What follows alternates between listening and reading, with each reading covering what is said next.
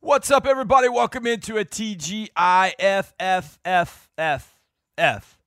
edition of Texans All Access. I don't know if I got too many F's in there, but all I know is I am very thankful for a Friday edition. Thank God it's Football Friday. You can throw in some other F's that probably can't say on the FCC uh, airwaves. But really excited about this edition of Texans All Access. I'm your host, John Harris, football analyst, fresh off of Battle of the Piney Woods coaches luncheon today. We had over uh, at NRG Stadium, and, and that was a that was a blast. However, I missed the game again. I never. They always have the Battle of Piney Woods whenever we've got a road game, and so I never get a chance uh, to see it. I've gotten to know the coaches, Casey Keeler and Colby Carthel, uh, pretty well. Uh, Casey, the, the coach for Sam Houston State, defending national champions, and Colby Carthel doing a great job at Stephen F. Austin with a 3 1 record and lost to Texas Tech in Lubbock. Seven yards away, they had an opportunity to get it done uh, in Texas Tech to knock them off the Red Raiders. This is with Tyler Shough, and they have losing by six. It's a good football team. So 3 1 football team versus defending national champs 3 0. It's going to be a great game. And we had one heck of a luncheon today, and appreciate everybody that was involved with that. And if you're going, to the game this weekend, you're going to have a blast. It's going to be SFA against Sam Houston State Battle of Piney Woods, NRG Stadium. Get over there. I mean, if you're looking for something to do this weekend and, you know, maybe you don't have, uh, I don't know, you don't have a, a team on either side. You know, maybe you went to, all, I don't know, say University of Minnesota and you just don't know what you're going to do with your time and you're like, you know, I like football. I'd like to see live football. Hey, man, get on over to NRG Stadium and check that out because there's all kinds of good stuff that's happening over at the Battle of the Piney Woods. If you want tickets, uh, kickoffs tomorrow at 4 p.m. Tickets are still available. So lssc.net, go get some tickets and get over the game, and you'll enjoy the heck out of it. You will love watching these two teams play. Uh, it's going to be fun stuff. And our good friend DP Sidhu is going to be down on the sidelines for the radio broadcast. So that's awesome stuff as well. And next week, yours truly will be doing the color analyst.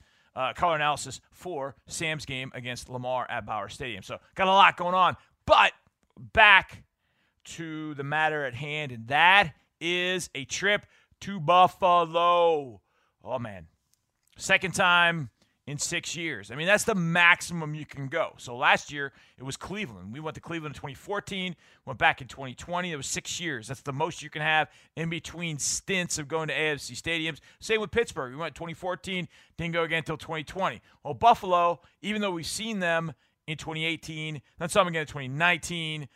Those games were both at home. One regular season game, one a playoff game. Now we're going back up there for our AFC East uh, flip floppy thing, what we do every three years. And so that's why we're going up there this year to Buffalo. So looking forward to getting up there. Go see my guy, Sal Capaccio. Love the radio crew there. John Murphy uh, does a whale of a job. Eric Wood does stuff uh, for them. You have uh, Eric, uh, Steve Tasker, who a lot of people know, uh, and then my buddy Sal down on the sideline. So love going up there to see the radio crew. Will not love going to see the team that we're going to see on the other sideline. That's for sure. Holy smokes. That's a talented squad. But it's not going to stop us from putting together a Good Friday all access show. So we got a lot for you. We're going to hear from David Culley here in just a second. We're going to hear from Davis Mills not once, but twice. We're going to hear from Roy Lopez on the show. I got to give you my keys to the game. We got to do my predictions straight up and against the spread. I pick each and every NFL game. I know my record is probably about 98.6%, uh, so you can just believe me on that. And then, like I said, you're going to hear from Davis Mills twice. Uh, you'll hear from Davis Mills also to close down the show.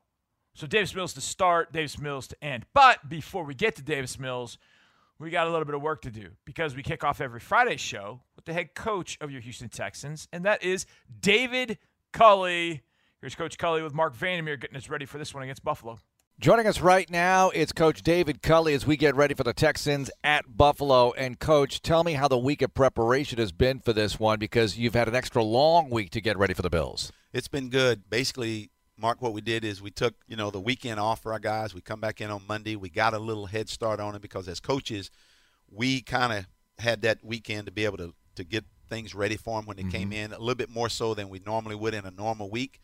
So when they came back in here on Monday, that extra day really helped us in in presenting to them what we wanted to get done against Buffalo this week, uh, especially coming off that uh, uh, the Thursday night game. And it's been really, really good for us. I, I, I, feel like our football team right now is well prepared to go play this one. Uh, what happened last week is behind us right now. We're looking forward to it. Uh, that's all that matters, and and we are ready to go. So, how difficult is it to impersonate Josh Allen in practice, to simulate what he does for the look team? Well, it, it's it's tough to do that, but I tell you what, Jeff Driskel's done a great job this week. As a matter of fact, Jeff Jeff is kind of like the he's got good size too. He kind of mm-hmm. looks at him that way. He's got a good strong arm, and Jeff is very athletic, just like Josh is. So uh, he's done a really good job of giving us uh, a good look this week. As a matter of fact, there was a couple of times in practice he, he was too good at giving us that look. So, but he's done an excellent job of that for us. All right, and their offense, obviously, we talk about Josh Allen, but they run the ball pretty well too, Coach. They do. Uh, you know, there's been games where you know they've run the ball very well. There's been games where because they play four and five wides a bunch, where they see they throw that ball. But when you got a guy like Josh back there, that when the ball's in his hands and with the skill that they've got playing there, uh, they're very versatile in what they do and and basically they can be as balanced as you need to be to be able to attack you in all kind of ways. But uh, I, I've just having been there and having worked with Brian before, I just know they love throwing that football because they've got good people to do that. But I also understand too that that when there's a time that you got to have some balance and running the ball is doing that, and, and I'm sure that they'll uh, they'll do what they feel like they need to do to attack us. So Davis Mills' second start, how helpful is it that he lived through what he got through in Cleveland in that tough environment in the second half? Now that he's in Buffalo playing this one. Well, it's going to be the similar environment to Mark mm-hmm. uh, in, in, in Cleveland. I mean, it was so loud up there when we played them, and then when he came in, he didn't bat an eye. I mean, mm-hmm. he didn't bat an eye. You know, he came in. If I go, I go back to the Cleveland game. I think the second pass, uh, the first or second pass he threw was an interception. When he came back in that environment and took us down and scored, and I knew then, right now, that that that the it wasn't too big for him. That wherever you were playing, home or away, he was going to be fine. And uh, I, I, think he will be really, really ready to go up there. It will be loud. Uh, we've done some silent count this week. We've we've done the things that we need to do to get mm-hmm. him ready to go there, and we feel like he's ready to go, and our football team's ready to go with him. What about this Bills defense, coach? Because it seems like all three layers have a lot of great players. They do. It, it, it's a it's a defensive football team, Mark, that's played together, mm-hmm. uh, especially in the secondary. Three of the three of the four starters back there have played together for four years now, three or four years now. Uh, they're linebackers, which were were rookies when I when I came in there, are now playing very well. Uh, and then they've they brought in some up front people there. It's a quality, solid defense on the front end, the back end, and in the middle end. It's a it'll be a good task for us this week. All right, special teams matchup. You get Ka'imi back. That's nice. What about the elements of the kicking game? Well, again, we, we want to be able to, which we haven't done that yet this year, and we feel like this is a good opportunity. Is we want to use our special teams to score. Mm-hmm. Our special teams has done a really good job for us of changing field position. Uh, we've we've we've had a couple of little blunders in in handling the ball. Uh, we feel like we've got that taken care of right now, and, and if we can take care of the ball, we feel like that uh, we can use our special teams to actually score points. Coach, thanks so much for joining us. Best of luck against the Bills. Thank you very much, Mark. All right, let's get to the second thing that we always do on a Friday show, and this one might take a little while because we got some stuff to sift through with the injury report, and not only that, transaction that came down. Oh, I don't know about three o'clock, three thirty this afternoon. Because when I looked at the injury report, I was like, wait a second, something isn't quite right here. And I was like, wait, I'm, I'm not seeing a name that I was pretty sure was going to show up on the injury report. But he didn't because he, along with somebody else, ended up on the COVID 19 reserve list. And we're going to get to that in just a second. But the Friday injury report turns into a status report. And it's got some good news and, well, not some good news because of that one other report that came out, and we'll get to that in just a second. But the injury status report as it pertains to this one. Two players for your Texans who did not participate all week long. Uh, I believe, yeah, all week long. Danny Amendola has been dealing with that leg injury, so he is out, as is Scottie Phillips. Scottie's been sick all week, and so he is out as well. Limited participants in practice. Terrance Mitchell coming back from illness, but also dealing with that concussion he suffered against the Browns now, not quite two weeks ago, but just about. So he's questionable, which I want to believe is good news, but you know how those things kind of are. I want to believe it's good news that he's going to be able to play, but he's questionable. Also questionable is Garret Wallow, who was a limited participant in practice today. He's also dealing with the illness. So that's the kind of eh, news. The good news is that three key players that we have been really keeping an eye on, two that didn't play last Thursday, one that did, but was also on the injury report this week. Justin Britt, Kamu Grugier Hill, and Justin Reid, full participants in practice today. Yes! And they will play. They're in. So out, Danny Amendola, Scottie Phillips. Questionable, Terrance Mitchell, Garret Wallow. But full participants, Justin Britt, Kamu Grugier Hill, Justin Reid. Now, before we get to the Bills, that other transaction I was talking about. This came down, like I said, uh, probably about 3:30 because I had got a little bit of a heads up that maybe one of the guys that was going to end up on this uh, on this injury report I didn't see, and I thought, oh, well, maybe we, I don't know, maybe we maybe we dodged a bullet here, uh, but we didn't. And not only did we not dodge a bullet, um, we got it kind of going uh, the other direction as well because there's an additional individual on the transaction wire, and that would be Zach Cunningham and Ross Blacklock, both placed on the reserve COVID 19 list. Now, I'm not getting into who's vaccinated, who isn't, what, I, I, I don't know. All I know is they're on the list. And the reason I don't bring up the whole vaccination thing is I don't know what the the return could be for these guys. If they're not vaccinated, it's got to be 10 days. If they are and they're showing symptoms or not showing symptoms and they can get back in a short amount of shorter amount of time by testing positive, uh, I think two or three consecutive days, two I think it's 2 days. Uh, either way, point being that by going on the reserve COVID-19 list today, it pretty much ensures OUT on Sunday being out and those – are massive losses against the Buffalo Bills. Massive losses. Ross is playing about as well. No, I shouldn't say that. He was playing well beyond any point of his 2020 season as a rookie. He was playing extremely well, and he played very well against the Carolina Panthers, had the first sack of his career. And Zach Cunningham, we all know what Zach means uh, to this defense and what he has meant since his rookie year in 2017 when he stepped in week two, started next to Benardrick McKinney when Brian Cushing uh, was suspended prior to the Cincinnati Bengals game. So let's go back and do this again.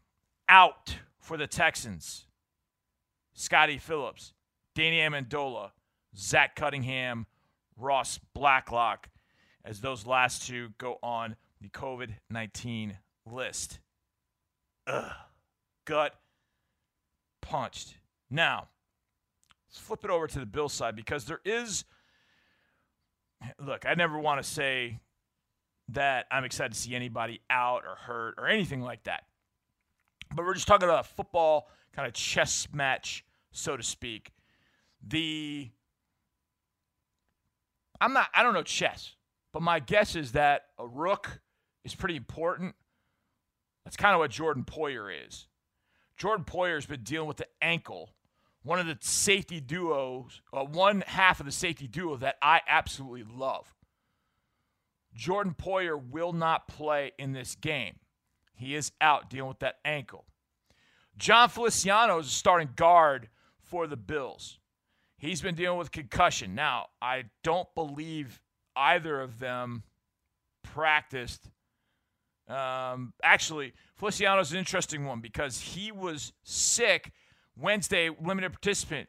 Then he showed up with a concussion on Thursday, and now he's out with that concussion. So apparently he got that in practice. So Feliciano, starting guard, out.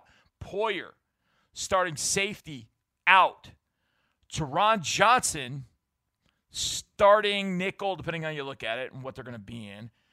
but he's an important piece to that secondary. He is the nickel.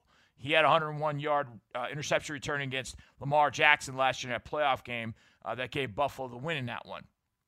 He is questionable.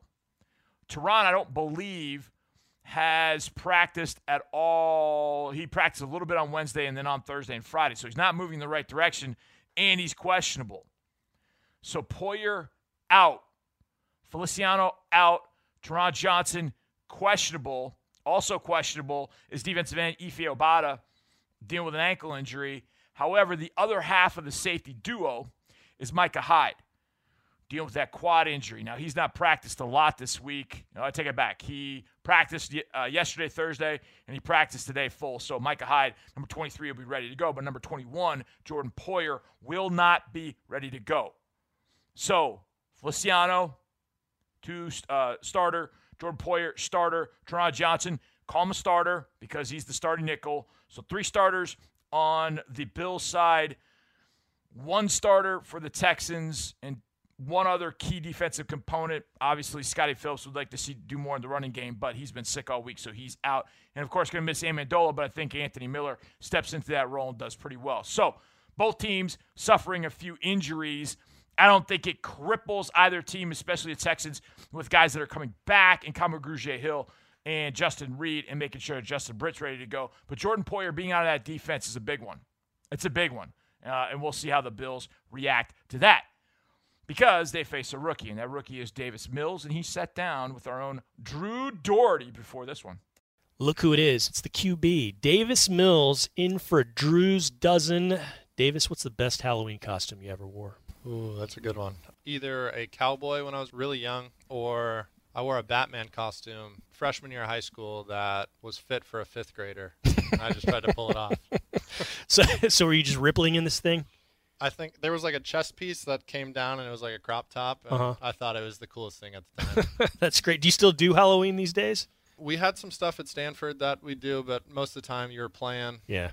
Or preparing the night before, so you couldn't do much until after. Yeah, big bummer. You miss out on those things as an athlete, but there's other there's other uh, advantages to that life, right? Definitely. All right, what's your favorite holiday? Probably say Christmas or Fourth of July. There are pros to both, Yeah. but I think Christmas is always really good family time, Mhm. and then Fourth of July, I can always think of just spending it at the lake um, back home, just out on the water, Mhm. hanging out with a bunch of friends and enjoying the holiday. Jet skier? You a wakeboarder? How do you do? Th- what do you?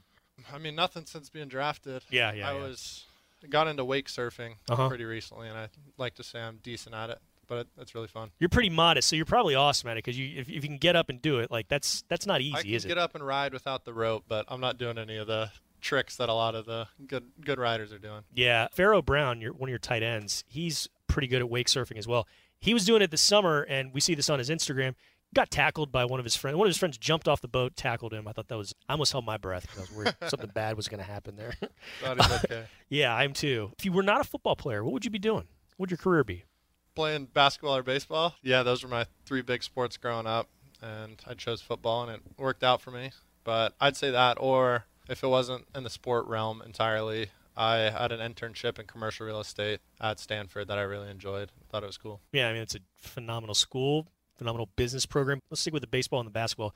Who's your favorite all-time basketball player? I would say Magic Johnson because Oh. I grew up a Michigan State fan because that's where my dad went to undergrad, so I always grew up a Magic fan. So you're a young guy, and most most guys your age are you know they're going LeBron or so. You're going way back. I like that Magic Johnson. He was something special. People forget about. No, I don't forget about him, but I think they kind of underrate him these days because of all the time that's passed. How about baseball? You got a favorite baseball player? Were you a Braves fan Maybe growing up? Braves fan growing Yeah. up. Probably Chipper Andruw Jones. Andruw Jones. Uh, that's Jordan Akins, another one of your tight ends. That's his favorite player growing up. And Is he, it? Yeah, he played professionally. Jordan did, Yep. obviously, for four years in the Rangers organization. But yeah, we've talked about that a lot with him.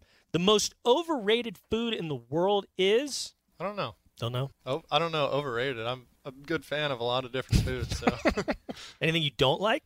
I've never been a fan of mushrooms, although they've come on to me a little mo- Okay. more recently. Yeah. Because the food in the cap's really good here. Yeah, it so is. I've been trying those, but I've always despised uh, green like peas. Green peas. Okay, fair enough. That's when I was younger. So. What was about it? What happened, dude? Just my mom made them one time for dinner, and I was refusing to eat them, and then I finally ate them, and didn't go well. Didn't go well. Okay, you can. Yeah, we'll leave it at that. It's a family show. What's your favorite exercise in the weight room, and what's your least favorite exercise in the weight room? I think favorite would be some sort of squats. Yeah. I like working out the legs and had some injury stuff in the past that I like to work through and always try to stay up to date with being as strong as possible as I can on the lower body. I don't know least favorite. No. Maybe some sort of cardio. It's interesting. I've asked this of I think three of your teammates now. You've all said squats. Every single one of you, Danny Amendola, Tyrod Taylor. You've all said squat. So that's it's fascinating that y'all go there. Okay. I did not come up with this question. It came to me from our social media team, and uh, shout out Amanda Caffey. She wants to know on Instagram how come all your posts are in black and white. I don't know. I I think I chose to do it starting probably freshman or sophomore year of high school Uh-huh. and just stuck with it. I thought it was pretty cool at the time, and now Yeah. I'm kind of in too deep, and I just got to keep rolling with it. What's the last meal that you cooked? A fillet with sweet potatoes and asparagus. How'd you cook it? I actually sous vide the steak and then took it out and seared both sides, and then the sweet potatoes chopped up pretty thin. Uh, my girlfriend actually helped with Okay. the sides, but it was a dual effort. That's fancy, dude. I was just wondering, like, is this medium? Is it medium rare? And you're going I'm into all this stuff. I mean, you're sous vide. I don't even know what sous vide means. Like, so you it's like water cooking you put the steak in a airtight air sealed bag and Uh-huh. then set it in water and the sous vide will actually heat up the water to a specific temperature and i set it to i think 131 which is right medium rare between medium rare and medium and you let it cook in there for like an hour and a half let it sit it'll cook completely through and then you take it out and sear sides for the crust I learned stuff. Maybe I, you, maybe you guys watching and listening, maybe you already knew that. I didn't know that. I'm, I'm learning stuff all the time. All right, what's the greatest invention ever? sliced bread is that Sliced the, bread. That's isn't sure. that We'll go the with that. saying? Yeah, we'll go with that. That'll work. Okay. What celebrity do you think you resemble most? I don't know. I got a lot of comparisons growing up to Napoleon Dynamite. so Jon Heder, I think. Is his name. Nice. That's great. Did you ever uh, do? Did you ever do any impersonations of him or anything, or use any of his I mean, it was one of my favorite movies growing up. It's a up. great movie. And I might have impersonated him a couple times, but nice. nothing I can think of right now. This guy can throw a football over the mountains, and he's going to throw a football against the Buffalo Bills on Sunday. Hey, Davis, really appreciate the time. Yeah. Thanks so much, man. Thank you. It's great stuff, and it's great to hear Davis Mills on the air. It's fun to hear rookies. It's been a while since we had a chance to hear rookies on the air on the radio, so it's good stuff. Speaking of rookies, holy smokes, how about we do a little double dip here? Because DP Sidhu has got our deep slant interview of the week with, that's right, Roy Lopez. That's next on Texans All Access.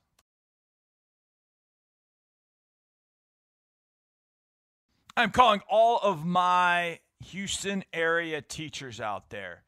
Love getting an opportunity to talk to you. And I got a little gift for you from our friends over at Conoco Phillips. You want to bring a little Texas football into your classrooms? Then sign up for Toro's Math Drills presented by Conoco Phillips. Toro's Math Drills is a video series designed to help third and fourth graders learn how to tackle math in the classroom. Go to HoustonTexans.com slash Toros Math Drills to learn more. I absolutely 1000% give the thumbs up to our friends at Conoco Phillips and all of our teachers that are using Toros Matros. You bring football to a classroom, especially uh, little boys, but just kids in general, boys, girls, no matter. When you bring something a little different, other than, okay, let's do our math tables. If you come in and you say, hey, Mark Ingram ran for five yards on this carry and seven yards on that carry, how much is he averaging? Man, Toro's Math Drills, that's all that is. You bring football to the classroom, I guarantee you watch kids' eyes light up. Light up. HoustonTexans.com slash Toros Math Drills to learn more. Okay, let's get back to the show. The TGIFF football edition of Texans All Access. I am John Harris, football analyst, sideline reporter, former teacher, and good friend of somebody who I think would be a whale of a teacher, but she's an even better interviewer, writer, and analyst, and that's my good friend, Deepi Sidhu. We, over the years, have always wanted to get rookies on with us, but previous regime was eh, not all excited about having rookies come on the radio with us. But we asked nicely, and this new regime said, sure, yeah, let's talk to some rookies. So you heard from Davis Mills in the first segment with Drew Dougherty, and you hear a little bit more from Davis, a little bit more football oriented in the final segment. But right now, you're going to hear from Roy Lopez, who sat down with DP Sidhu, and they went deep, deep, deep slant style. It's brought to you by Xfinity. DP, take it away. It's the Deep Slant 101 presented by Xfinity. My guest, Roy Lopez, defensive lineman. He's a rookie. Roy, you started your first NFL game prime time on Thursday night. What was it like running out of that tunnel in front of the fans at NRG Stadium? Right. It was amazing. You know, just kind of took a deep breath, and uh, it was from the jump. You know, when they sang the national anthem, and kind of stand there and you reflect. You know, on on your journey. It's like, man, this is crazy. It's actually happening. You know, but at the same time, you know, you worked to be in the position you're in.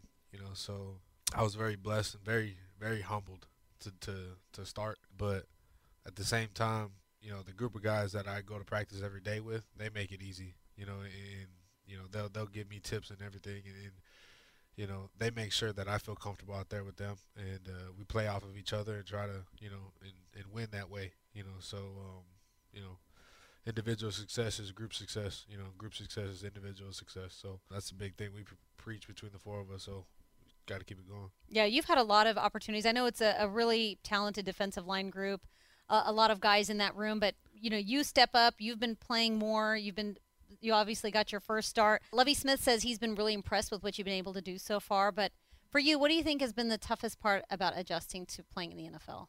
Right. I mean, the toughest part is just you know is a is a job now. You know, so you don't have school, you don't have study hall and all that. To, you know, college, but you know, so but also the, at the same time, that's the best part. You know, you just you just have to talk football all day. You know, you watch film, you go to meetings, and, and you know, you just get better. You know, and that's the biggest thing is uh, right now. You know, like you said, you know, being a rookie, that's all you got to do is just get better week after week, and and you know, numbers will come and and, and everything like that. So you know, when I reflect on my weeks and and, uh, and watch film, I just want to make sure I get better individually and be able to help my team and the D line as a whole.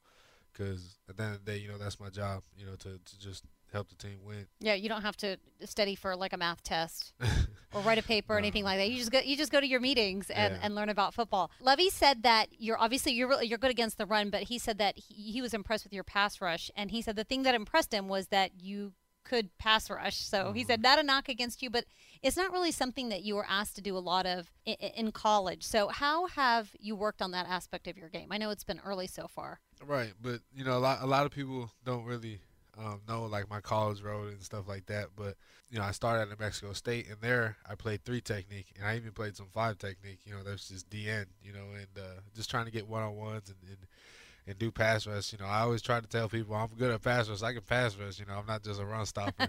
so um, I, I I I've always joked with my coaches. You know, at the collegiate level, even here. You know, uh, Bobby King, he we, we still joke about it to this day. And uh, I was like, I can pass rush now. I, can- I can do it. You know, and, and if you want to see some on third down, you know, but uh, you know, he just gives me a smile. I was like, yeah, okay. you know, but um, you know, there's there's like you said, this this uh this D line core is, is is very talented. You know, all the way down the line from Maliek Collins to Whitney Mercilus to Charles Omenihu is is you know it's a around a group of guys that I've never seen. You know, being you know be in the same room and uh, it's fun to to steal things from them and and do it in practice and look at them and laugh and smile like yeah. I just did your move. Like it's okay, but um, you know I do it, and, and we joke about it. We laugh, and and uh, yeah, I'm I'm part of a great group of uh, D linemen that kind of feeds off of each other. You're taking some of their moves, but I haven't seen anyone attempt your salsa moves because uh, you busted out that salsa dance in the preseason. Uh, how good of a dancer are you? Oh man, Is that is there more? Uh, I feel like there's probably more to than just the, the few steps that we see out there on the field. no, I can dance, but I can't dance nothing, nothing too much. Oh, my family's gonna laugh when they see that one. It's not like an ex- you're not going to bust out an extended salsa if you ever like ran it back for a touchdown or anything like that. We're not going to see something like that. oh no, y'all are gonna see something totally different. I don't know yet. I don't Oh, know. I gotta think about Work that on one, it. But uh, a touchdown, that's a different celebration. So, All right, you're really talented because I've heard uh, you also can throw down in the kitchen. You're a pretty good cook. uh, have you had a chance to cook for the D linemen yet? I haven't yet, but uh, I plan to. Um, I'm not that great, but I do like to cook. My family's a big, big big cooking family. Uh, we throw down, so I definitely ask them for some some advice on what to cook the D line. But I will. I want to cook. The, I want to cook the D line some dinner. Well, that's what I was going to ask you. Was Yeah. if when you do cook for the D lineman, what's the spread going to look like? it's, a, it's gonna be a, a like, what's the menu going to yeah, look like? Yeah, it's gonna be a Mexican a Mexican type you know dish. And, and Okay. it's gonna be tacos. It's gonna be enchiladas. It's gonna be rice and beans and, and some chips and some salsa.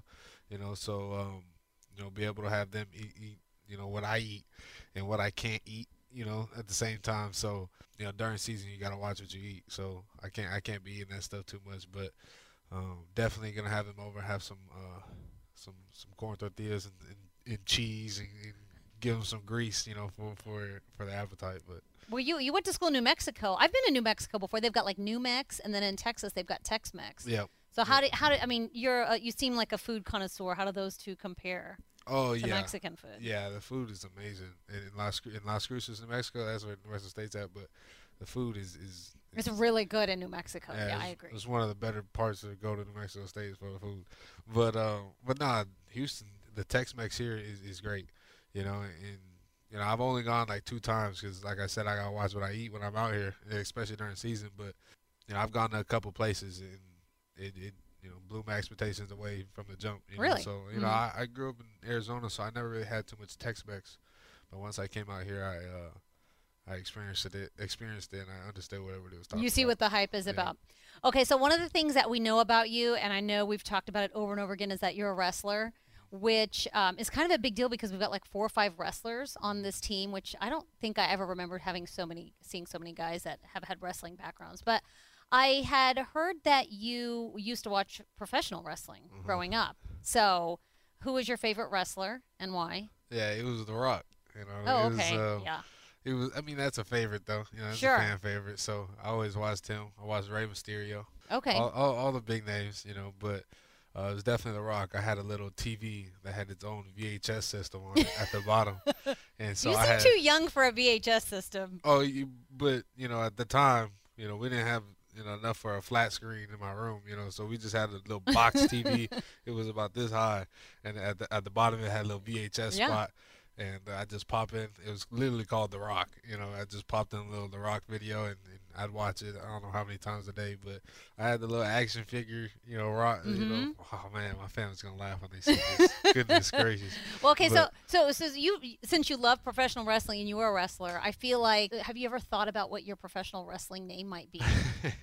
no, I haven't. you must have. I have. I haven't. But what would your character be if you did professional wrestling? Oh man, I don't know. It'd be something, something, uh, something big though. Like you know, kind of like how the Big Show and the Undertaker were. You know, I'd like to, I'd like to take over the scene if I ever were to get in that field. But Yeah, definitely not. I probably, yeah, I probably want to be like a tag team. I probably just you want to be your own act. right? Maybe like I don't know. You you do the salsa. You could be like the salsa instructor. Like well, you gotta have a backstory. You know, like you could be Yeah. like like a part-time salsa instructor who's looking for revenge. I don't know what would your walkout, my walkout would be like a salsa. Yeah, you like was good. salsa out to the to the ring. Um, you which what you got to have a finishing move, right? you got to have I'm a sure the signature fans would love it. I'm sure the just- fans would love it. Yeah. I feel like you got to. I mean, you're like the, the Rock is a triple threat. You're like a triple threat. You got the cooking, you've got you've got the dancing, you've got playing football. Like you got a lot. You got a lot to draw off of. Right. Yeah. Um, my sister and her husband, you know, my brother-in-law, are actually very big WWE fans. Okay. So I'm sure they've thought about it. I'm sure they've thought about what sort of finishing move I have. So you know, I can ask them, and I'm sure they'll give me some good ideas. But there's a there's a guy. He has long hair, and they always like used to joke about me, you know, with my hair and him. I forget his name right now, but There are a lot of re- well, like back in the day when it was WWF, there were a lot of wrestlers with long Right, hair. I feel like you got the whole look going on. This is something, Roy. I'm going to be disappointed if you don't come up with a nickname, a backstory, and a finishing move for yourself at some point in your career because this it's you just you fit the bill really well. All right, so is this uh, giving you any ideas for potential celebrations? oh man, for a touchdown. Yeah, I feel like we've done the salsa, we've talked about cooking, we've talked yeah, about wrestling. Yeah, it, the thing is, if I score a touchdown, it'll definitely be a group celebration, right? It's not just gonna be an individual. Because I like, you know, when you Unlike see on your TV, wrestling career, right? which okay. When you see on TV, you know, and and the whole defense gets in a line and they start doing something, or they'll do like a bowling skit or something. Those are the funniest. Ones. Those ones. are really funny. You know, so that's definitely something you know I would try to do. You know, if a touchdown's in my future, um, I would like to get everybody incorporated. That way, it's funny. You know, we can record it. I'll keep it. You know, forever and be able to look at it and laugh, and everybody look back on it and laugh, and uh, hopefully make like the team highlight tape and all this stuff. Oh, But- that I f- think for sure it will. All right, what about for you for the rest of the year? What What are some of the things that you want to work on to really get better here in your rookie year? Right. You know, it goes back to just being better every week. I just want to improve every week, whether it's stopping the run, rushing the passer, you know, holding the bag. You know, that's all. That's all I want to do. I want to keep improving. That way, you know, when I go to bed at night, and, and you know, I can be happy with, you know, and look myself in the mirror and say, you know, I improved. And uh, whether it's watching film and, and, and you know, talking to the vets, and, and you know, sometimes I might ask too many questions because I'm just in their ear. You know, I just want to know. And uh, you know, I talked to uh, Jacob Martin a lot. I talked to Maliek Collins a lot. I talked to Vincent Taylor a lot. You know, and I just try to learn. You know, because they've been in it. You know, the average time in the NFL I think is three years. You know, so and all these guys are past three years, so they're doing something right. You know, so it's good to ask questions and, and learn from them, and uh, you know, just kind of pick their brains and just keep growing. So that way, you know, when I'm in their shoes, five, six, seven years down the line, hopefully, you know, if God blesses me to play that long, you know, I'll be able to tell the rookies, you know, I was in your shoes. You know, I can answer your questions. You know, so that's what I look forward to. Well, we're looking forward to seeing more of you this season, Roy. Always a pleasure. Thanks for joining us Thank today. you. I appreciate you. I absolutely love seeing what Roy's been doing on the field. He played a lot of that game, started that game against Carolina, and look forward to going against that guard center guard interior for the Buffalo Bills that will be without starting guard Jon Feliciano, who had a concussion more than likely in practice and is out for this game against Lopez and the Texans defensive line. All right, we get back. We got to start our keys to the game. So we're going to talk about the Texans offense in our next segment. What do they got to do to go get a W? And then we'll kick off the second hour with our defensive keys to the game. Sound like a fair deal? Oh, yeah, I know. Let's do that next right here on Texans All Access. Right here on Texans All Access. Right here on Texans. Welcome back to this Friday edition of Texans All Access from the Hyundai Texans Radio Studio. I am John Harris. Glad to be with you.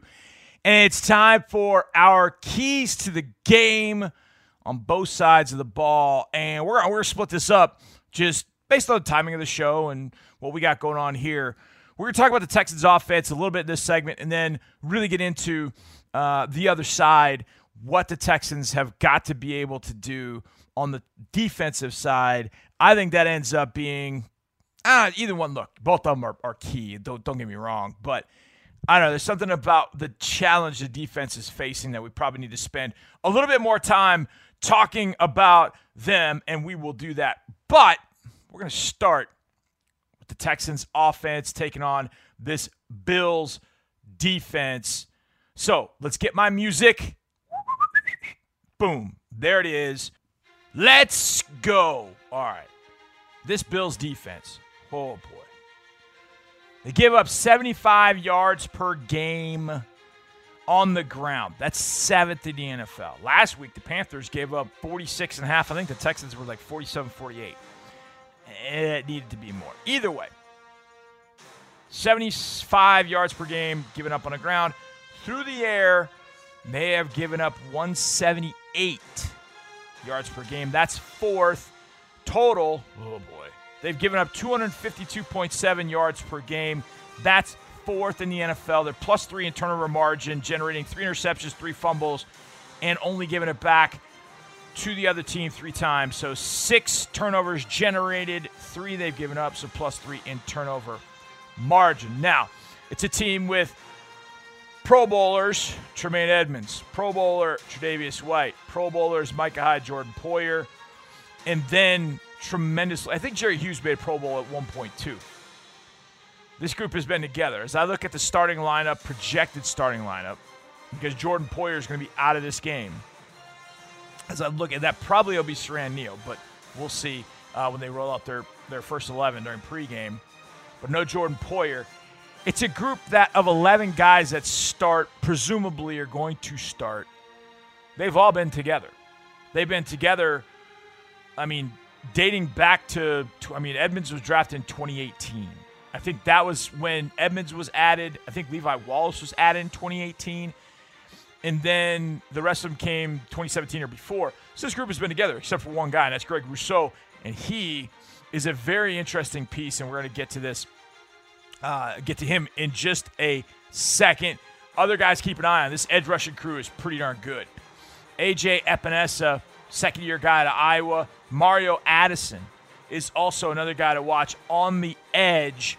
He can be with those four with Rousseau, Jerry Hughes, Epenesa, and Mario Addison. Those four can get to the quarterback from the edge. They play for the most part 4-3 style. They have four down. They can do a little bit with Rousseau, um, and they kind of move him around a little bit. So uh, things to keep an eye on uh, with this Bills defense. Now, we'll get to this first key, and then we'll keep it going on the defensive side against Josh Allen and this offense. And I think this might be not only one of the more important keys, but if I know a lot of you out there are Texans fans, and so you want to see the Texans do well.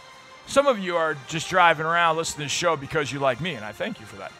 But you really don't have uh, a stake in the game. You just want to see good football, and you like watching good matchups. And one of the best matchups in this game will be Tre'Davious White against Brandin Cooks. Now, one of the things about Brandin that we know, having watched the first three games, we watched them all of last year, is that Brandin moves around. They'll put him in different spots. They'll line him up in the backfield. They'll line him up in the slot. They'll put him out wide. They'll leave him as the, the lone X on a three by one. He'll be the, the one on the other side. Tre'Davious White's interesting because he's not typically been a guy that travels for the most part. Now, you'll see him move sides depending on whether the Bills are playing corners over, corners over zone, corners corners over man, where you've got two receivers to a side. You might bring the, the corner from the other side to play that. If there's a tight end on the backside, and you'll let safety play on that. So there are different things you can do. But typically, Tre'Davious White doesn't travel. So if that's the case, if he's not going to travel and stick right to Brandin Cooks everywhere he goes, then yeah, keep moving Cooks. Figure out where White is going to be, and then keep Cooks away from him. Now, Brandin can handle his own, don't get me wrong. However, if you can limit Tre'Davious White's impact because he's covering a receiver or a tight end or somebody that you're not going to throw the ball to as much as you would Brandin Cooks, well, then that works in your favor. But if Tre'Davious White travels, oh boy, that's going to be a fun matchup. Tre'Davious White taking on Brandin Cooks. Okay, that's going to end our first hour. Come back. I got plenty more keys for the Texans offense to hit on, but I got plenty more keys the Texans defense, oh boy, have got to hit on against league MVP candidate Josh Allen. We'll do that next right here on Texans All Access. As we kick off the second hour of our show, I want to ask you a question, Texans fans. Can you hear it? Can you feel it right now? It's all around you. It's the air we share. As the world's number one air conditioning company, Daikin is committed to perfecting the air that connects us all where we work, where we play, where we grow. It's all part of Daikin's mission to perfect the air we share.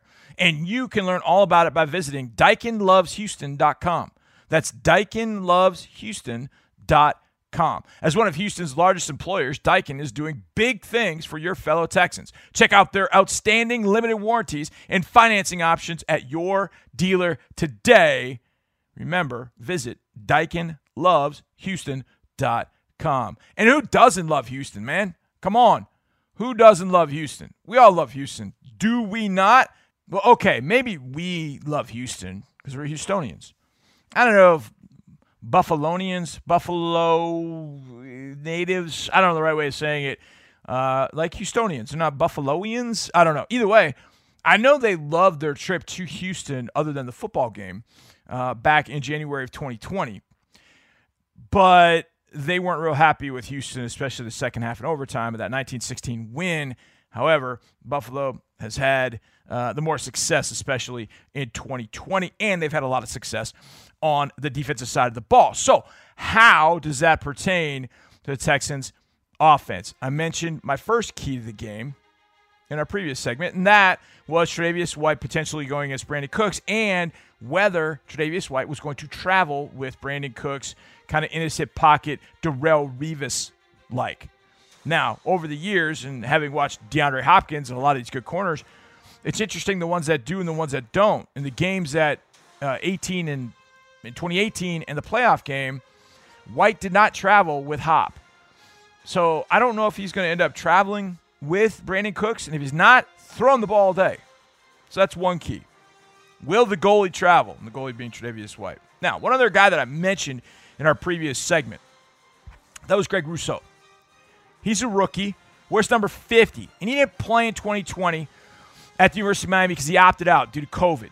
So he basically played one year of college football, and then he declared for the draft, sat out because of COVID, and then went number 30 in a draft. And I thought, okay, he's got some athleticism, but is he going to be ready to go right? Oh, yes.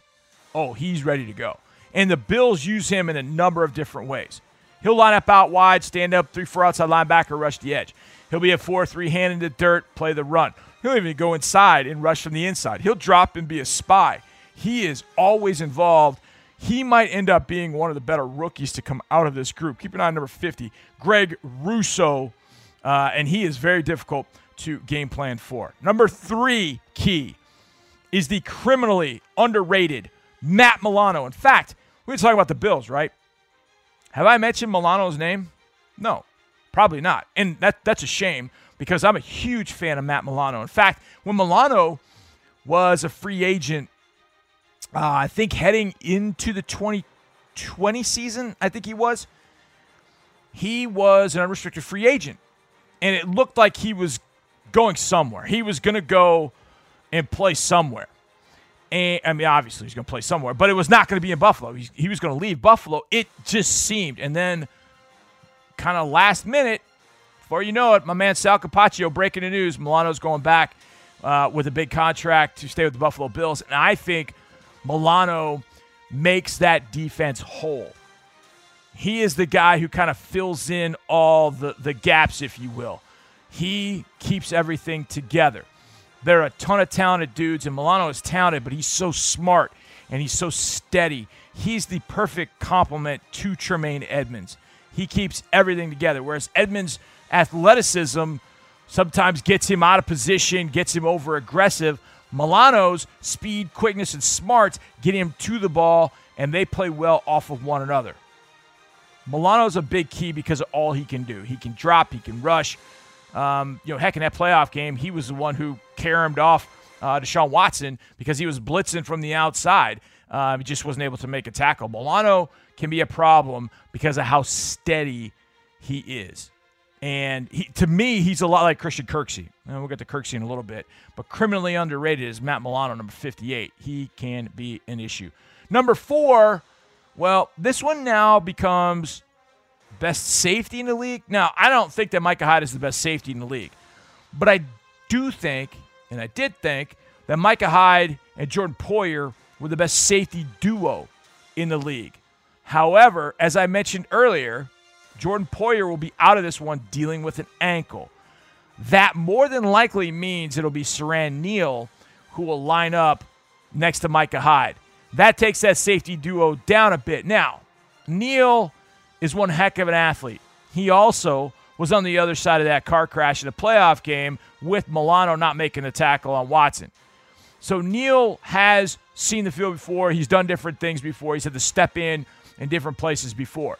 But Hyde and Poyer play so well off of one another, sort of like Milano and Edmunds do in a linebacking core, that without Poyer, it's a problem. So it was a key for me heading in because the Texans had to figure out how they could utilize shifts, motions, different personnel groups to try and catch Poyer and Hoyt slipping, Hyde slipping. And that wasn't going to be easy. But now that Poyer's out, becomes even more important to find something that the opposite safety gets in trouble doing. Like they screw something up. Oh man, they weren't supposed to be in this particular uh, set, and you got Siran Neal on a wide receiver when that would have been Jordan Poyer on a wide receiver.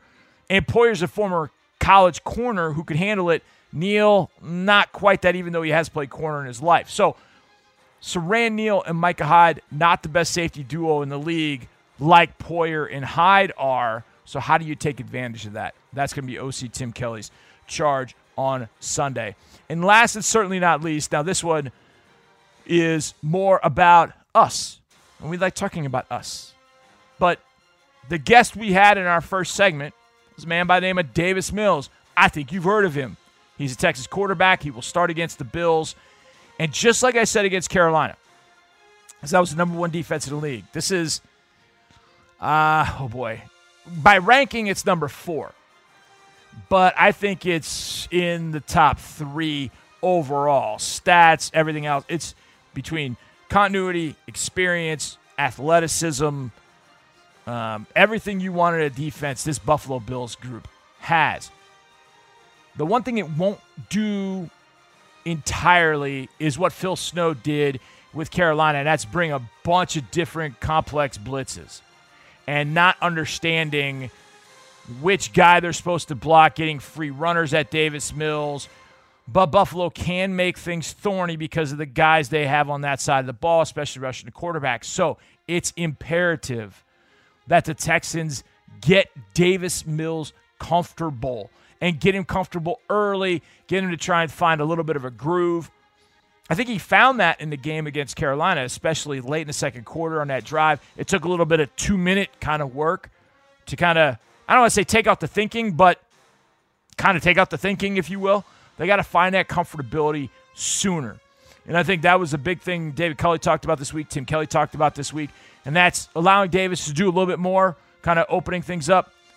Coach Culley has experience in, in, in Buffalo of a quarterback, a rookie quarterback, that was probably handed a little bit too much on his plate that he was not able to do anything with. And you remember him, Nathan Peterman, because in his second year, Peterman came to Houston and threw a game winning pick six to Johnathan Joseph. Well, Peterman is a rookie in 2017.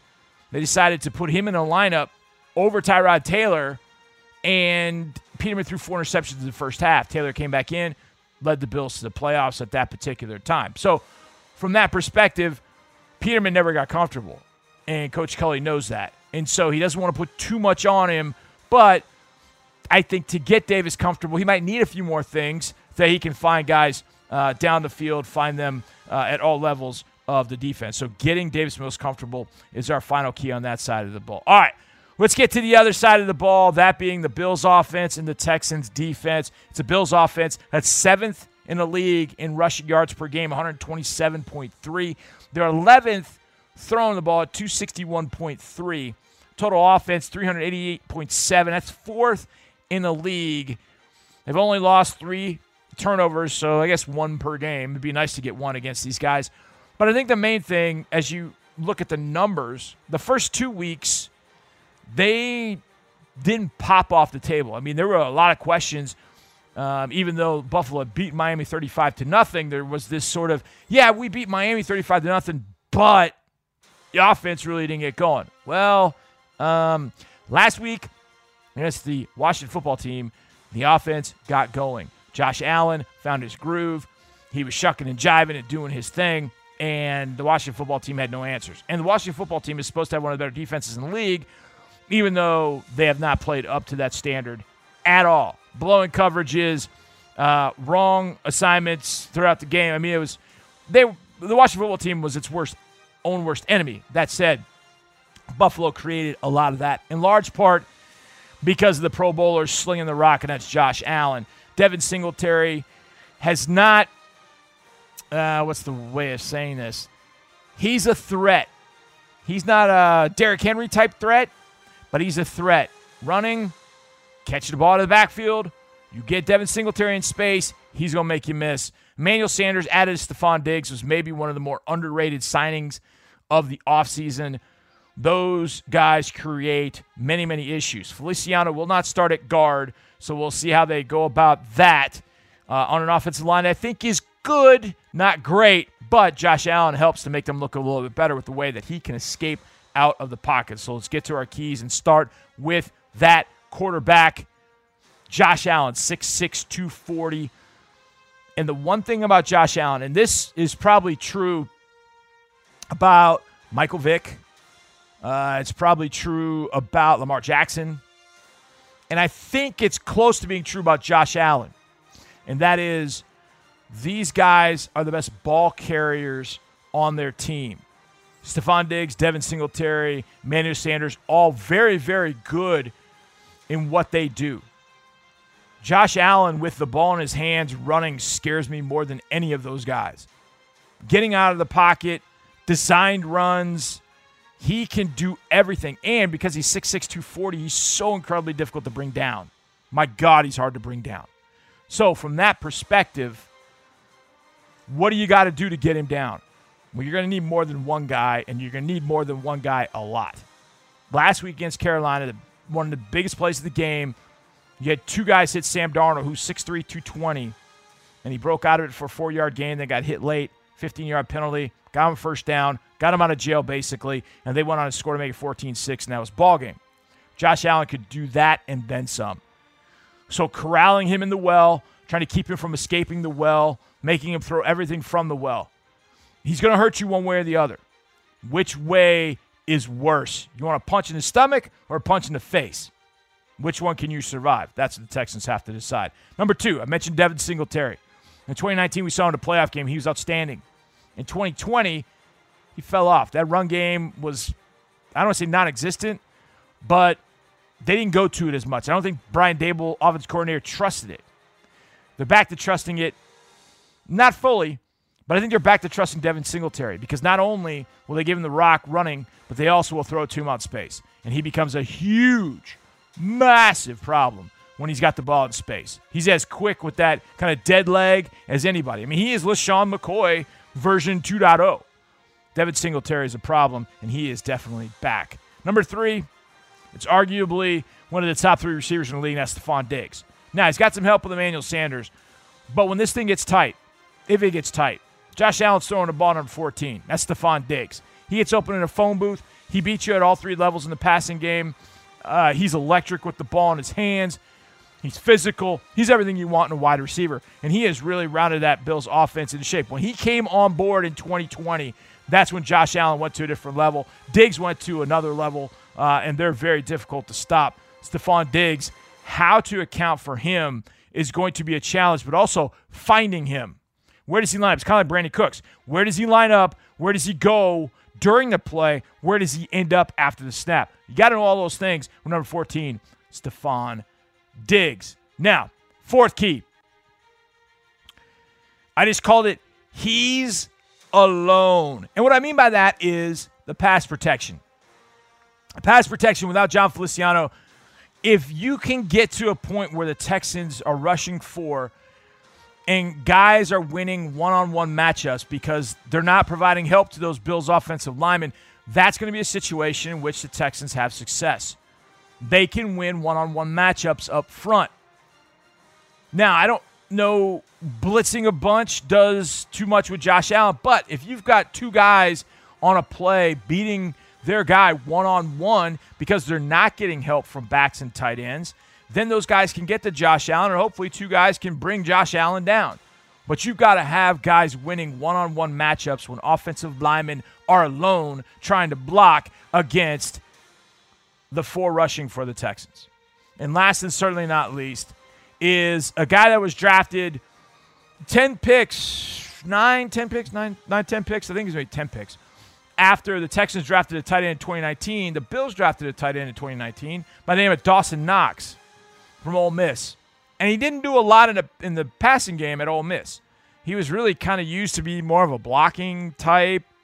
I think had he been at Ole Miss when Lane Kiffin was there, Dawson Knox would have probably ended up going in the first round. He is uber talented. He has got great receiving skills. He will strike you as a as a run blocker, but he's scarier to me as a pass receiver. And the thing is, you got so much to account for. Diggs, Sanders, even Gabe Davis, a bigger receiver how do you account for Dawson Knox? Because if you try to account for him with a linebacker, you're going to lose and lose badly. And he's beating corners, he's beating safeties. He has a very tough matchup, and he is wildly underrated as a tight end in this league. Dawson Knox caught a touchdown last week against the Washington football team. He is a guy. He is a guy that creates a bunch of issues. So after you've taken care of Allen and Singletary and Diggs and Sanders and gotten pass rush heat, oh yeah, by the way, they got this guy Dawson Knox at tight end that can win in a lot of different areas in the field too. Whoo, that's a mouthful. My goodness. All right, when we get back, The Bills Texans are not the only game in the NFL. There are many others. I will pick them all straight up and against the spread next, right here on Texans All Access. Here on Texans All Access. Here on Texans All Access. Hey, hey, welcome back to this Friday edition of Texans All Access from the Hyundai Texans Radio Studio. I'm your host, John Harris, football analyst, sideline reporter. And one last night's game, awesome. I, I it was it was one game, and I haven't had a chance too much. I guess because Sunday I spent watching the red zone, then obviously our games. So I watched our games up close, uh, and there were some really good things, and then some things not so good in those games. But I don't know that I've had a chance to kind of sit down from beginning to end and watch a game like I did the one Thursday night with Jacksonville going to Cincinnati. What a fun ball game. And it ended perfectly with Jacksonville losing, which is fantastic. Now, I hate to see it for Trevor Lawrence because I, I, will be honest, I I like Trevor Lawrence. I like everything he stands for. I think he's a great, great dude. I think he's going to be great in Duval County. Uh, that's a place that means a lot to me, even though I want to beat them twice a year. Other times I want to see them do well, kind of, but I want to see Trevor do well. I like him. I, and I thought he played very, very well in that first half, but Cincinnati came with that goal line stand. Then you had Joe Burrow going nuts in the second half. And it's funny because Joe Burrow, be it 24 years old, maybe 23, 24 years old, whatever it is, had the same exact thought that I did. If you go back, and I know you won't, um, because I don't think you can, but I know what my pregame hit was for the Jacksonville Jaguars. I talked about Joe Cullen, the defensive coordinator for the Jacksonville Jaguars.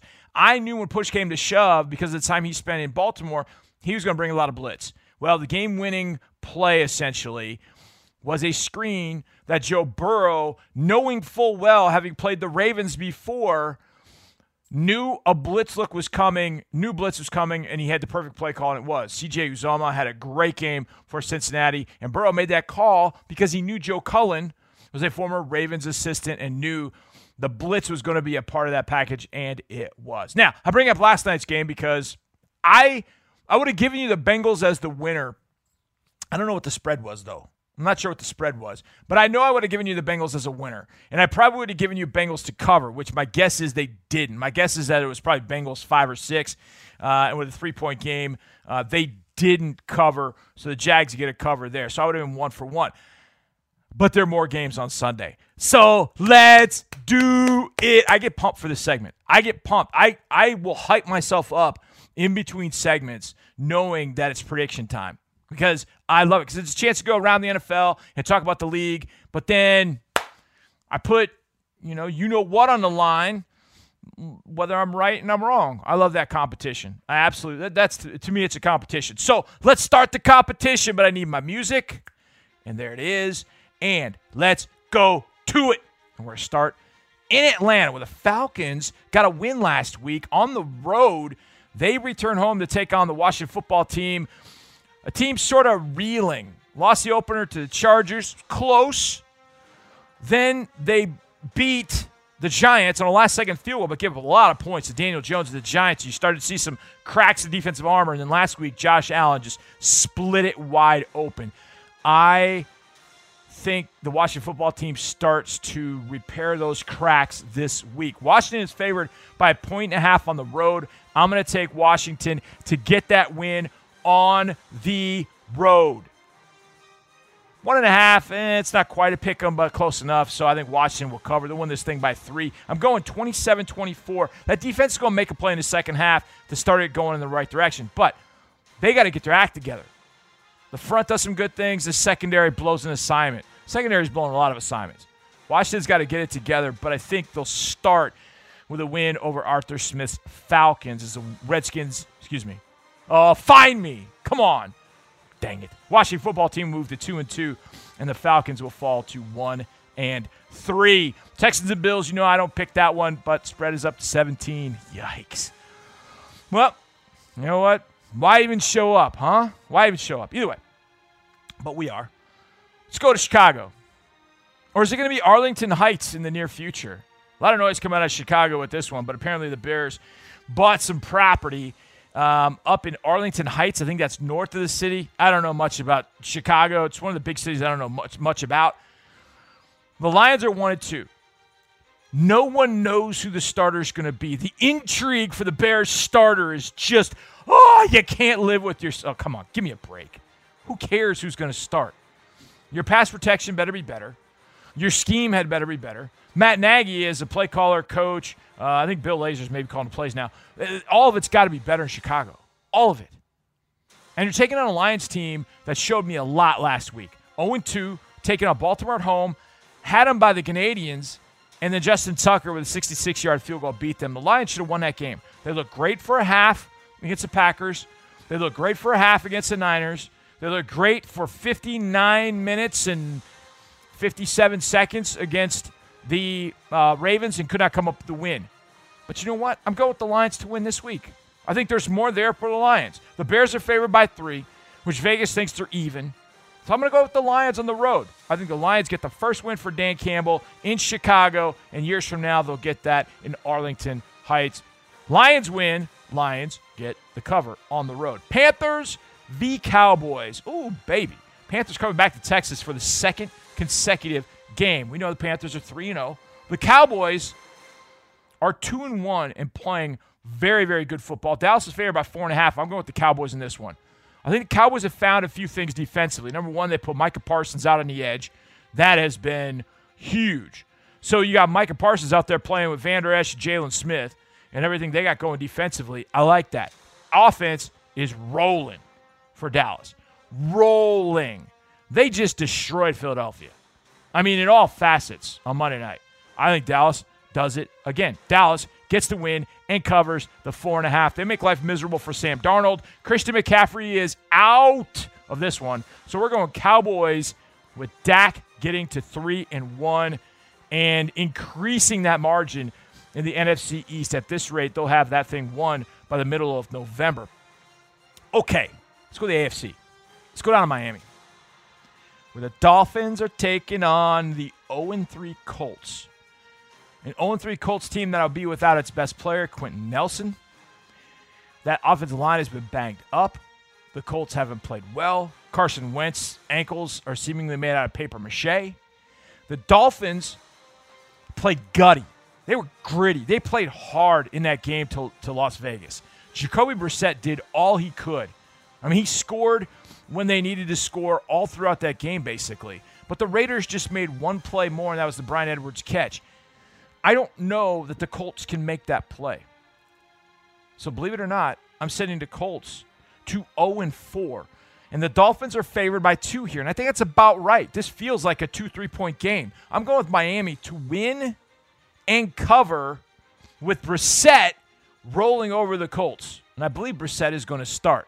So I'm going Jacoby Brissett to beat his former team, the Indianapolis Colts. Colts fall to 0 4, which would be awesome because the Jags are already 0 4.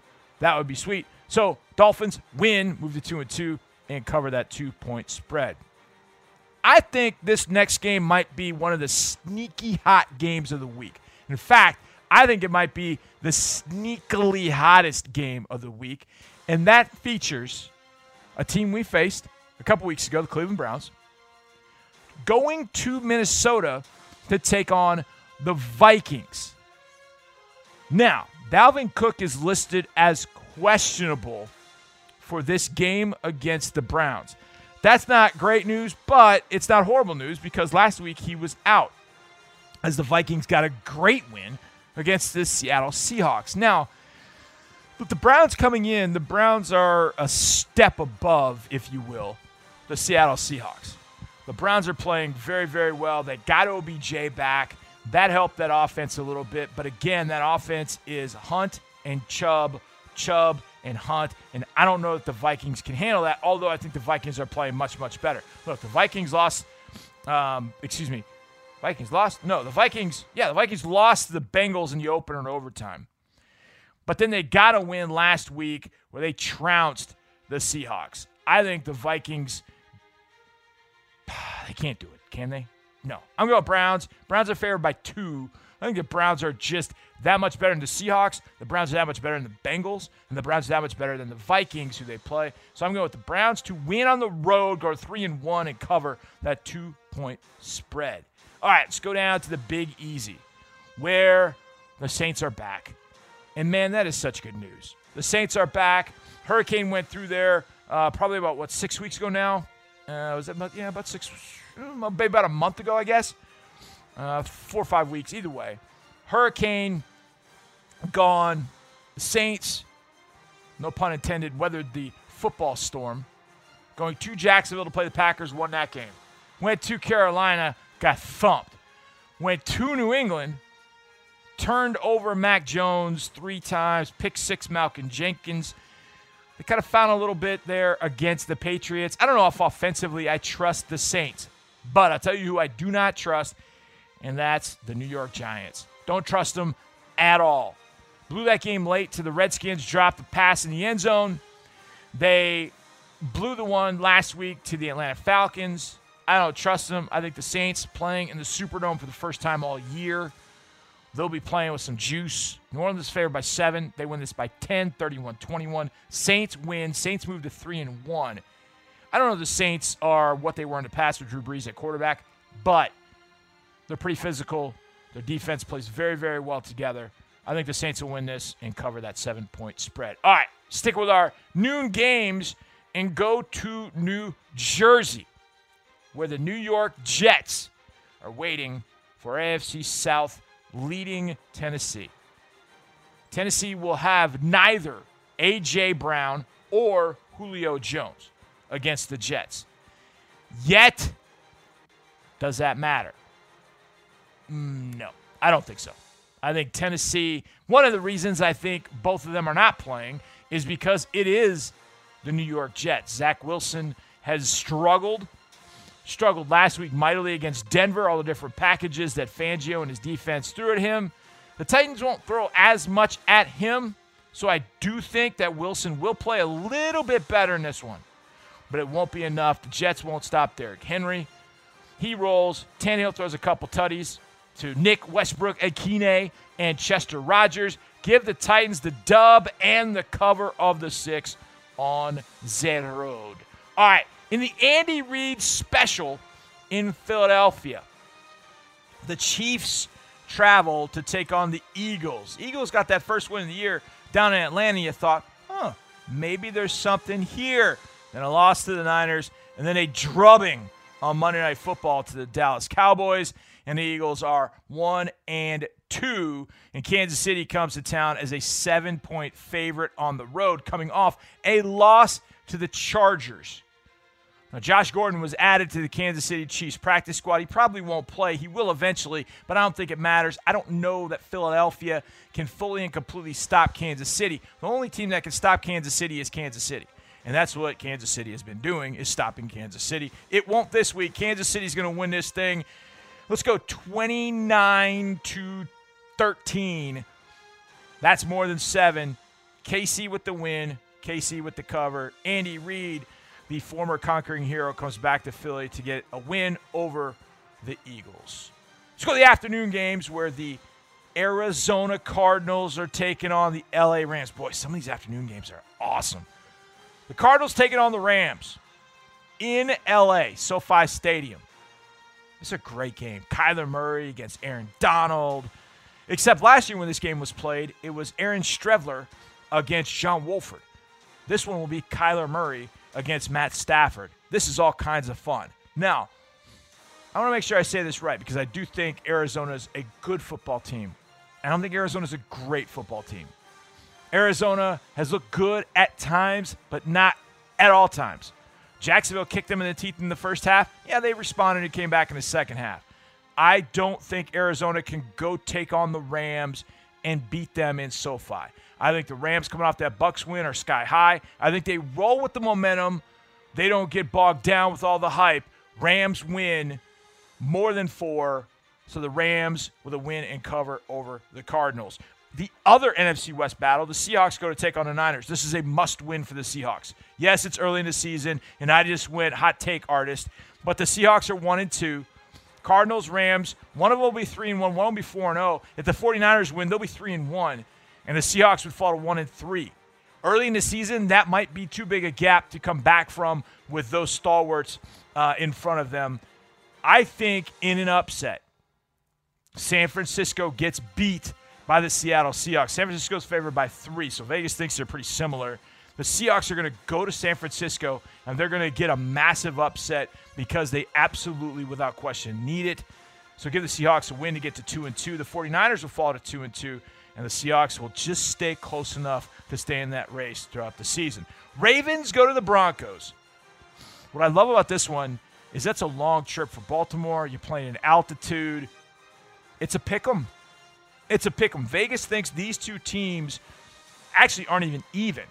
They think the Ravens are better because you get three points at home. Well, they think the Ravens are three points better than the Broncos. So straight up, Ravens v. Broncos. I think this is when the Broncos season takes a little bit of a turn and the Ravens go there and beat Denver. I sort of hate it. I like Teddy Bridgewater. I'd like to see TB five do well, but I think Lamar Jackson keeps rolling. I think when they when you have a win like the one they had against the Lions, they didn't play well, and you think it's just dead in the water, and then you somehow steal a, a victory from the jaws of defeat. That's the sort of thing that kind of can get you going, and I think it does for the Ravens. I think the Ravens straight up because that's the spread. Straight up win this, beat the Broncos in Denver, and get a little bit of a roll. Afternoon game in Green Bay. This one doesn't have happen much. The Steelers taking on the Packers. Go, Pack, go. Packers favored by six and a half. Ben Roethlisberger was was a mess last week. A mess against the Bengals. Bengals now three and one. Good for them. He was a mess. Now, throughout the years, we have seen Ben turn into a mess at various times in the season. I remember 2014. Everybody thought Ben was dead. And then after an offside penalty against us on a Monday night, he's all of a sudden boop, flipped the switch and became Ben Roethlisberger, Pro Bowl quarterback. We've seen it at other points during the year where Ben looks awful, and then all of a sudden he throws for 450 yards. Unfortunately, I think this one is father time related. It's offensive line related because that line's not as good. It's having really some banged up weapons. Chase Claypool apparently was not at practice today, so he may not play. There's not enough around Ben to save him. There's no Antonio Brown, Le'Veon Bell to carry him. There's no uh, there's no Pouncey up front to carry him. This is going to be Packers big. Packers win this by a couple touchdowns. We're going 20, sorry, 31 17. Pack wins. Pack covers a six and a half. And then Sunday night, how could you miss this one? Bucks taking on Patriots. Tom Brady returns to Foxborough after losing last week to the Rams. There's been a lot of noise in New England this week, and a lot of it had to do with Brady. But not a lot had to do with Brady taking on the Patriots. It more or less had to do with Seth Wickersham's book that's coming out that has to deal with Kraft, Brady, Belichick. That's going to be a great read. I can't wait for that to come out. The Bucks are favored by seven. The Patriots throwing Mac Jones out there. Mm, man, I kind of hope he plays well. Lulls them into a false sense of security. They come in here week five and the Texans jump all over them. But they got to take care of business, and I don't think they will. Bucks win. The seven points is right at it. But I'm going to go with the Bucks to cover that. Let's say they win by 10, 31 21, or eh, maybe a little less, maybe 30, uh, 24 14. How about that? Bucks win. And then Monday night's game, holy smokes. Monday night's game is awesome. In SoFi, how about the game SoFi has this week? SoFi's got Sunday afternoon Cards Rams 3 0 3 0. And then Monday night, the Raiders 3 0 come calling to take on the Chargers and Justin Herbert. Chargers coming off that Chiefs win. Chargers are favored by three. I think the Chargers get that win, coming back home, playing in front of their fans. Big one in SoFi on a Monday night. Have we seen that? Have we seen SoFi on a Monday night filled? Maybe we have. I, I don't. Maybe we saw it on a Sunday night. I know that. But Monday night, bring on the Raiders. Raiders v. Chargers. That's a fun one. Justin Herbert gets it done. They win that thing by seven. We'll go 31 24 with a victory for the Chargers. All right, we get back. We got a little bit of Davis Mills with Drew Dougherty. It's our final word. It's next on Texans All Access. On Texans All Access. On Texans All Access. We've got one final segment of this Friday edition of Texans All Access. I'm your host, Sean Harris, football analyst, sideline reporter. We have heard from David Culley. We have heard from Roy Lopez. We have heard from DP Sidhu. We've heard from me doing my keys and predictions. We even heard from Davis Mills earlier in the show. But That was a Drew's dozen. That is pretty much like everything not football. So it gives us an opportunity to meet Davis Mills. Well, let's talk football with the young man. Each and every Friday, I give the final word of our two hour show to my man Drew Dougherty as he sits down with a player. This week, it is the aforementioned rookie quarterback, Davis Mills. Drew, take it away. Davis, good to talk with you. You had a little bit of time off. You played a half in relief. You started a game with three halves worth of experience as a starter. How much more confidence do you have going into this game against Buffalo? I mean, I've always tried to pride myself in being a confident person. So, I mean, I don't know if there's any more going into this upcoming game. I think just the extra pra- practice reps that I'll be able to get this week will allow me to go in just with a really good feel of what we're what we're planning on running this week and how we're gonna attack these guys. That confidence has been noticeable throughout your time in Houston since you got here in May. Has it always been that way? Were you like that as a little kid? Did it grow over time? Where, where do you get this from? I think so. I think it was one of those things growing up. I always had the mindset that I mean, I was ready to go out there and play to my best. And growing up, it always worked out really well. So just been a confident person, ready to take on whatever is next. And, you know, David Culley earlier in the week and throughout the week has said there's going to be more on Davis Mills just simply because of time, simply because of experience. How much do you embrace that? I mean, I'm excited for it. I don't know if we were really closed off from last week, but I mean, whatever they're comfortable throwing at me, I'm I'm ready for it. Yeah, tell me about this front seven of Buffaloes. How impressive is it? From what I've seen on film so far, they're pretty good. A lot of speed. They, a lot of their guys have been in their system for a long time, so their experience with, with all their calls and adjustments, they disguise what they're going to do pretty well. So we got to get a good feel for that and be able to anticipate how we're going to beat them. Yeah, and then at the back end, they've got a guy in Tre'Davious White who's an All-Pro, and he's surrounded by some really athletic players there in that secondary. What do you make of that that group there at the back end? Really talented dudes. I think we have some talented guys as well that we're going to be able to spread the ball around and I mean get them on the edge and force the defense to make plays. One of the unique environments in the NFL is in Buffalo. I know you like playing in front of the home crowd here at NRG Stadium, but you're also somebody that sort of embraces that road us against the world mentality type of thought, aren't you? I am. I'm excited to go up and see another stadium. Still still pretty new to this. Just really going up there and taking in whatever the the fans throw at us, whatever the stadium throws at us. I'm excited for it. All right, we got to see how you're powering game day. So, do you have any game day superstitions? I do not. Nothing. Unfortunately. No. That's probably a good thing, right? I guess so. Is there any particular song or set of songs that you kind of listen to on game day to get ready? Really, not since college. We'd play some stuff in high school. I mean, I can't really think of it, but I know we had a set playlist in high school that we listened to uh, just in the locker room, but nothing in particular since then. Yeah, and as a quarterback, you kind of got to stay cool, calm, and collected. Yep. You can't get too amped up with the with the fun music. All right, last thing, it's a noon game. So, what are you eating beforehand?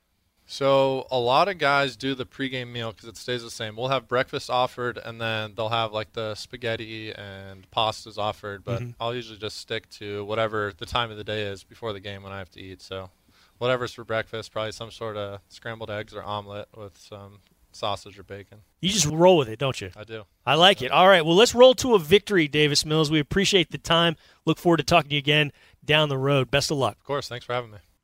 Mills, of course, under the spotlight maybe more than at any point in his career. Sure, Thursday night was his first start, and so a lot of people paying attention to what he was going to do against the Carolina Panthers. But this is now against the AFC champion game combatant from last year. Team that won the AFC East going away, won two playoff games, highly experienced, loaded again in 2021. A defense that has been together for a long time. It's an athletic defense. They've added pieces over the last couple years in Rousseau, Epenesa, and that's what Davis Mills gets to face. But as I said on radio uh, up in Buffalo, he's got an experienced offensive line. He's got experienced tight ends. He's got Brandin Cooks as a receiver, and he's got a lot of experience at running back. Tim Kelly in his third year of calling plays. He's got coaches that have been literally in Baltimore before. He's not bringing a knife to a gunfight. He's going to need to make some plays in this game. It's going to be as tough as any game the Texans are going to play this year. I think this is arguably the most talented team in the AFC, top to bottom, all across the board. Look, the Chiefs have got Mahomes, Kelce, and Hill. But beyond that, I don't know. I look at anybody else and go, yeah, Chris Jones on defense. The Bills, it doesn't stop. This, I think, is the toughest opponent the Texans will face in the AFC this year. They're 17 point underdogs. Nobody thinks they're going to do anything. So, you know what? You go up there and you play your game. And if you're Davis, you let it fly. Nobody expects you to throw for uh, a couple tutties and 300 yards or whatever the case might be. So, you just make your read, make the throw, and go. And do whatever you can to help this team in whatever way possible. And let those veterans and those guys around you make some plays. And at the end of 60 minutes, see where you are. Can't wait for Sunday. A big thanks to everybody who participated on the show Drew, Deepi, Marc, David Culley, Davis Mills, Roy Lopez, my man Robert Harris back in studio, keeping me straight. And you guys for listening. You are the very best. We'll see you Sunday. And as always, go Texans.